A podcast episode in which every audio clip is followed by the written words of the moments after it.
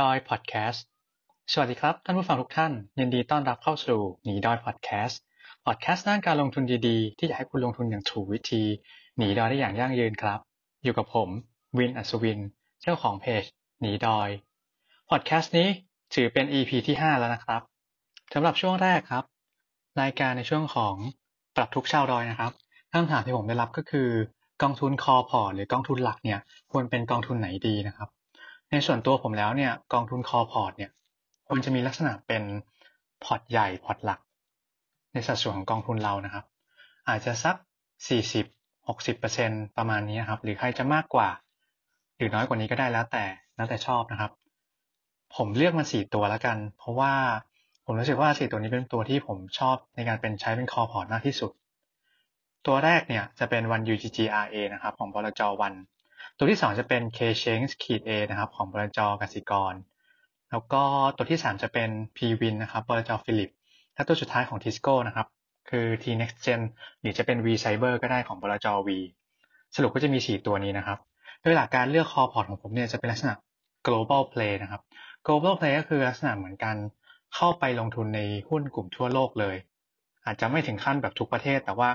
ไม่ได้แค่กระจุกแค่ประเทศไทยประเทศหนึ่งเท่านั้นนะครับ อย่างที่สองจะเป็นลักษณะมุมมองในการลงทุนในกลุ่ม mega trend นะครับ ในอนาคต 5 ปี 10 ปี 15 ปีข้างหน้าเนี่ยการลงทุนในธีมไหน หรือว่าอุตสาหกรรมไหนเนี่ยจะเป็นอุตสาหกรรมหลักที่จะมาเปลี่ยนแปลงชีวิตประจำวันของเรานะครับ แล้วก็ส่วนที่สามที่ผมคำนึงถึงก็คือ การเจริญเติบโตแบบก้าวกระโดดระยะยาวนะครับ หรือว่า long term growth อันนี้เป็น 3 กรณีหรือเป็น 3 กลุ่มนะครับ 3 ปัจจัยหลักที่ผมใช้ในการเลือกคอพอร์ตนะครับ ส่วนคำถามที่ว่าอ้าวแล้วควรจะซื้อแค่กองเดียวหรือว่าเอาหมดนี่เลย ก็แล้วแต่ท่านนะครับ อย่างกรณีที่ชอบกองเดียวเลยจริงๆผมก็แนะนำวัน UGRA นะครับเนื่องจากว่าตัวกองทุนนี้เนี่ยไม่ได้แค่เป็นการรวมแค่หุ้นเทคโนโลยีอย่างเดียวยังมีอุตสาหกรรมอื่นๆเข้ามาเกี่ยวข้องในกองทุนนี้ด้วยเหมือนกัน ส่วนกองที่2เนี่ยอันดับที่2เนี่ยถ้าจะให้เลือกเนี่ยก็คือ K Change นะครับ ถ้าอยากจะถือเป็นแบบ 2 กองก็คือ one UG บวก K Change แต่ก็ต้องยอมรับว่าบางกองเนี่ย โทษนะครับ บางหุ้นในกอง2กองเนี้ยมันมีการซ้ำกันเช่น ยกตัวอย่างเช่นเทสลานะครับ ส่วนถ้าใครเป็นสายที่แบบว่า มองเห็นการเติบโตในอนาคตเชื่อในบิตคอย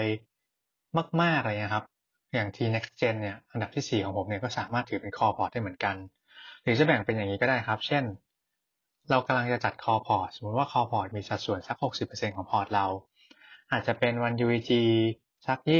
20อ่า K Change P Win Next Gen รวมกันเป็น40อย่างนี้ก็ได้นะครับ อันนี้แล้วแต่แล้วแต่กรณีเลย แต่ผมอยากจะแจ้งอย่างหนึ่งว่า แม้ว่า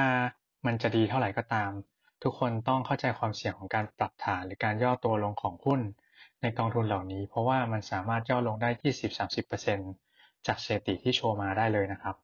ราะฉะนั้นการลงทุนระยะยาวๆต้องทนกับความผันผวนนี้ให้ได้นะครับ นี่ก็เป็นคำถามของคอพอร์ตควรจะเป็นกองไหนดีสำหรับตัวผมเองนะครับ ซึ่งอาจจะไม่ถูกใจใครต่อใครหลายคน แต่ผมว่าถ้าเป็นตัวผมเองเนี่ยผมค่อนข้างที่จะชื่นชอบในสี่กองทุนนี้ครับ โดยที่เราพบว่ากองทุนพวกนี้เนี่ยยังสามารถเข้าไปถือในเชิง IMF ได้ไม่ว่าจะเป็น One UG EMF K Change IMF หรือ PWin IMF นะครับ ใครอยากจะลงทุนกะว่าถึงวัยก่อนเกษียณ 55 ปี ลองเข้าไปมองในกลุ่ม IMF ก็จะมีบลจพวกนี้ กลุ่มกองทุนพวกนี้ให้ลงทุนได้อยู่ครับ รายการที่สองนะครับ เที่ยวดอยไหนดี ในพอดแคสต์นี้นะครับ ผมอยากจะมาพูดถึง 8 กองทุนแม่ผลงานสุดปังจาก Baillie Gifford นะครับ เราจะพบว่าในกองทุนไทยเนี่ยครับมีกองทุนแม่กองทุนหนึ่งชื่อว่า Baillie Gifford นะครับซึ่งทำผลงานได้ สุดปังจริงๆ แม้แต่ตัวเองผมยังรู้สึกทึ่ง แล้วก็อึ้งในความสามารถของผู้จัดการกองทุนค่ายนี้เลยครับ จนต้องซื้อกองทุนเขานะครับ โดยวันนี้ผมจะนำ8กองทุนที่มีบลจของ Baillie Gifford เนี่ยบริหารอยู่นะครับ เริ่มจากบลจแรกเลยแล้วกันนะครับอ่า ONE-UGG-RA นะครับ จากอ่า Master Fund Baillie Gifford Long Term Global Growth Fund นะครับ วันจดทะเบียนกองทุนเนี่ยวันที่ 4 กุมภาพันธ์ ปี 59 นะครับ เป็นกองที่เน้นการลงทุนในหุ้นเติบโต ทั่วโลกที่โตได้ในระยะยาวนะครับ กองทุนที่ 2 วันดิส RA นะครับ ลงทุนในกองแม่ชื่อ Belly Gifford Worldwide Discovery Fund จดทะเบียนกองทุนตั้งแต่วันที่ 20 พฤศจิกายน ปี 62 นะครับ เน้นการลงทุนหุ้นทั่วโลกขนาดกลางและเล็กที่เติบโตได้โดดเด่น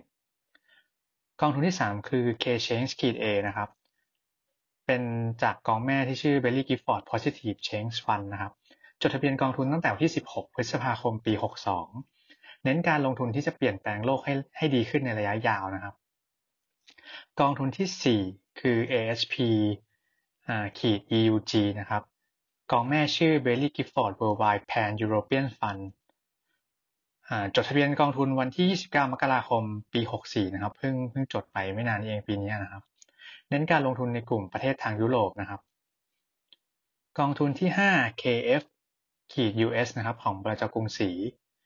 มาจากกองทุนแม่ที่ชื่อ Belly Gifford Worldwide US Equity Growth Fund นะครับ วันที่จดทะเบียนกองทุนคือวันที่ 9 พฤษภาคมปี 55 นะครับ จริงๆ กองนี้มันมีการเปลี่ยนแปลงกองทุนแม่นะครับ ในตัวของของบริจอ่าบริจบริจเดิมเนี่ยแหละครับ แต่ว่าเปลี่ยนมาเป็นวิลลี่กิฟฟอร์ดแต่ว่าตัว KFUS เนี่ยจดมาตั้งแต่ปี 55 แล้ว โดย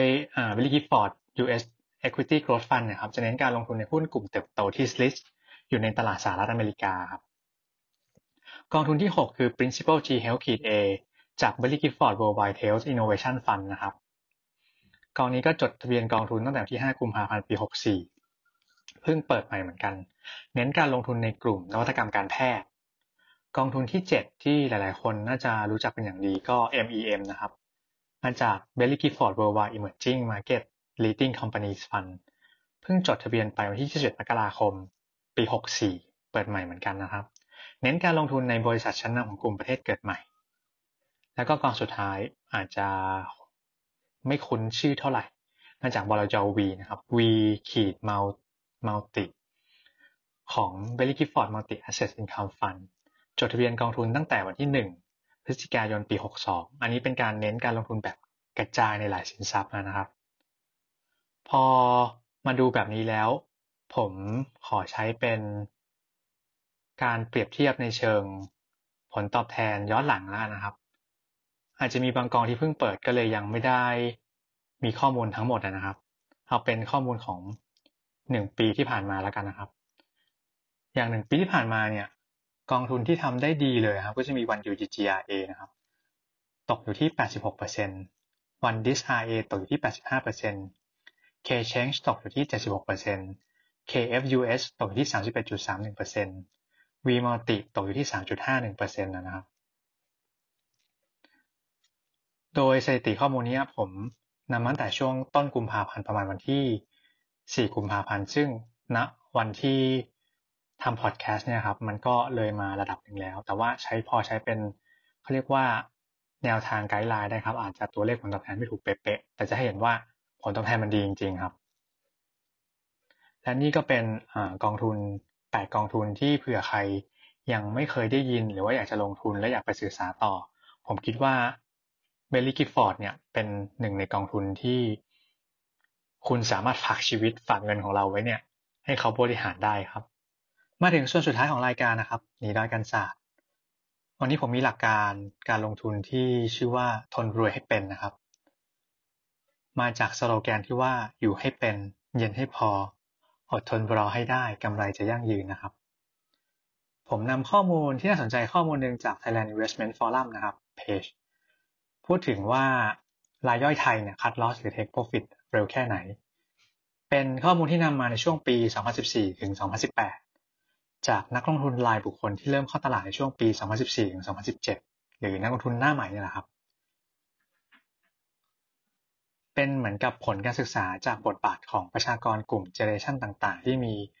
ต่อการลงทุนในตลาดทุนนะครับ ก็คือเซตนั่นเอง ผลน่าสนใจมากครับ เขาแบ่งเป็นสองฝั่ง ฝั่งที่ตัดขาดทุนก็คืออยากจะรู้ว่า มีสัดส่วนตัดขาดทุนในแต่ละระดับเนี่ยอยู่ที่กี่เปอร์เซ็นต์ และมีกลุ่มที่ take profit หรือขายทำกำไรเนี่ยมีอยู่กี่เปอร์เซ็นต์ ผมขอพูดถึงส่วนคัดลอตก่อนแล้วกันนะครับ โดยระดับการแบ่งจะเป็นน้อยกว่า 5% 5ถึง10% 10ถึง15% 15ถึง20% 20ถึง25%และมากกว่า 25%นะครับ ฝั่ง cut loss เนี่ยน้อยกว่า 5%เนี่ยแล้วตัดใจ cut loss ทิ้งเนี่ยก็คืออยู่ที่ 18%เปอร์เซ็นต์ห้าถึงสิบเนี่ยตัดใจ cut loss ทิ้งมีมากถึงสามสิบเปอร์เซ็นต์นะครับขาดทุนสิบถึงสิบห้าเปอร์เซ็นต์ cut loss ทิ้งมีถึงยี่สิบเปอร์เซ็นต์สิบห้าถึงยี่สิบเนี่ย cut loss สิบสองเปอร์เนี่ย cut cut loss เนี่ยอยู่ที่เจ็ดเปอร์เซ็นต์และสุดท้ายคือ มากกว่า 25%ที่ขาดทุนถึงจะตัดใจ cut loss ที่ 13%มาในมุม Take Profit กันบ้าง Take Profit เนี่ยกำไรไม่ถึง 5%ตัดใจขายแล้วมากถึง 40%ซึ่งสูงที่สุดเลยในบรรดากลุ่มทั้งหมด ในส่วนของกำไร 50%เนี่ยตัดใจขายทิ้ง ขายทำกำไรนะครับ 34%แล้วก็ 12%ในส่วน 10-15%ส่วนกำไร มีอัตราสัดส่วน 5%ที่ขายทำกำไรเมื่อกำไรแล้ว 15-20% ขายทำกำไรอีกสามเปอร์เซ็นในส่วนที่เป็นยี่สิบยี่สิบห้าเปอร์เซ็นและสุดท้ายคือตัดสินใจ take profit เมื่อกำไรมากกว่ายี่สิบห้าเปอร์เซ็นมีแค่หกเปอร์เซ็นเท่านั้น สรุปแล้วคือ เฉลี่ยแล้วเราจะขายขาดทุนเมื่อขาดทุนกันที่ประมาณ 10-15%ในขณะที่เราจะเฉลี่ยแล้วขายทำกำไรเมื่อเราได้กำไรเพียงแค่ 5-10%พูดง่ายคือเล่นแบบนี้ยังไงก็ไม่มีวันรวยครับเราจะเห็นนะครับว่าหลักการที่ เราจะถือหุ้นเด้งได้ เราถือหุ้นที่ผลตอบแทนมากกว่า 30% 50% 100%ได้ สิ่งที่สำคัญที่สุดคือเวลานะครับ แล้วก็จิตใจของเรา ถ้าจิตใจเราแข็งพอ ถ้าเวลาเรานานพอ เราจะได้กำไรโดยที่เราไม่ต้องทำอะไรครับ สรุปสั้นๆ คือกำไรจะเกิดได้เมื่อไรอารมณ์นั่นเองนะครับสำหรับวันนี้เวลาหมดลงแล้วนะครับ